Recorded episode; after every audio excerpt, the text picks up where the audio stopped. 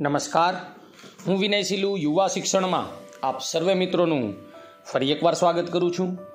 મિત્રો, ફરી કંઈક અલગ અને બોધ આપતી વાર્તા લઈ તમારી સમક્ષ હું હાજર થયો છું.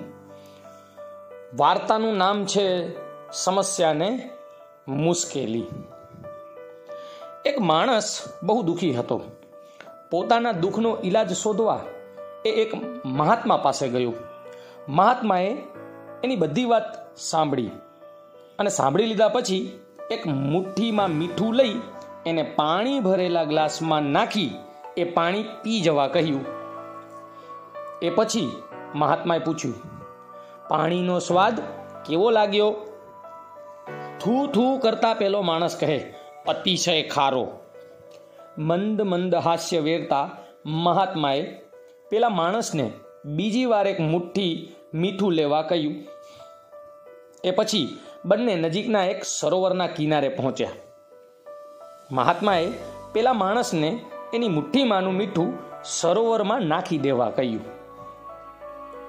ત્યારબાદ મહાત્માએ એ સરોવરનું પાણી પીવાનું પેલા માણસને કહ્યું.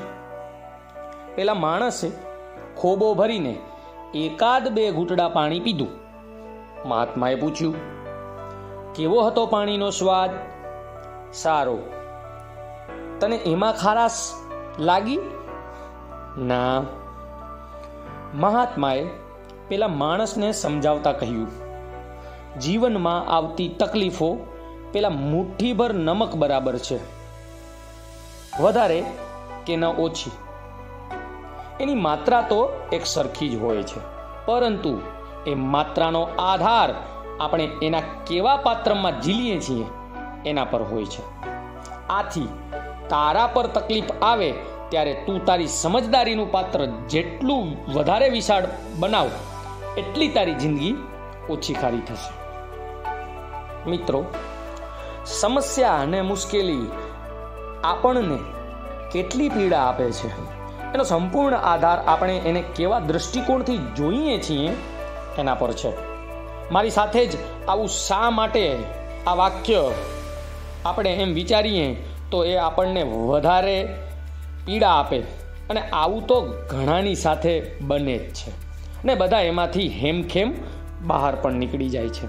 એટલે એવું વિચારીએ તો સાંત્વન અને હિંમત પ્રાપ્ત ના થાય. એટલે હંમેશા શાળા જીવન હોય કે અન્ય કોઈ ઉચ્ચ ધોરણમાં અભ્યાસ કરીએ છીએ. કે જીવનની કોઈ પણ તકલીફોમાં, ખાસ કરીને બાળકો, જ્યારે શાળા વર્ગમાં મારી સાથે જ આમ થાય છે.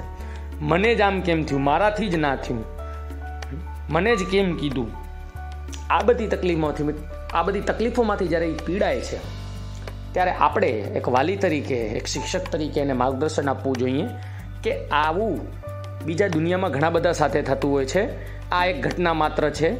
આગળથી કંઈક સારું થશે. તો તું એમાં પણ સારું વિચારી અને આગળ વધ. આપનો દિવસ શુભ રહે. અસ્તુ.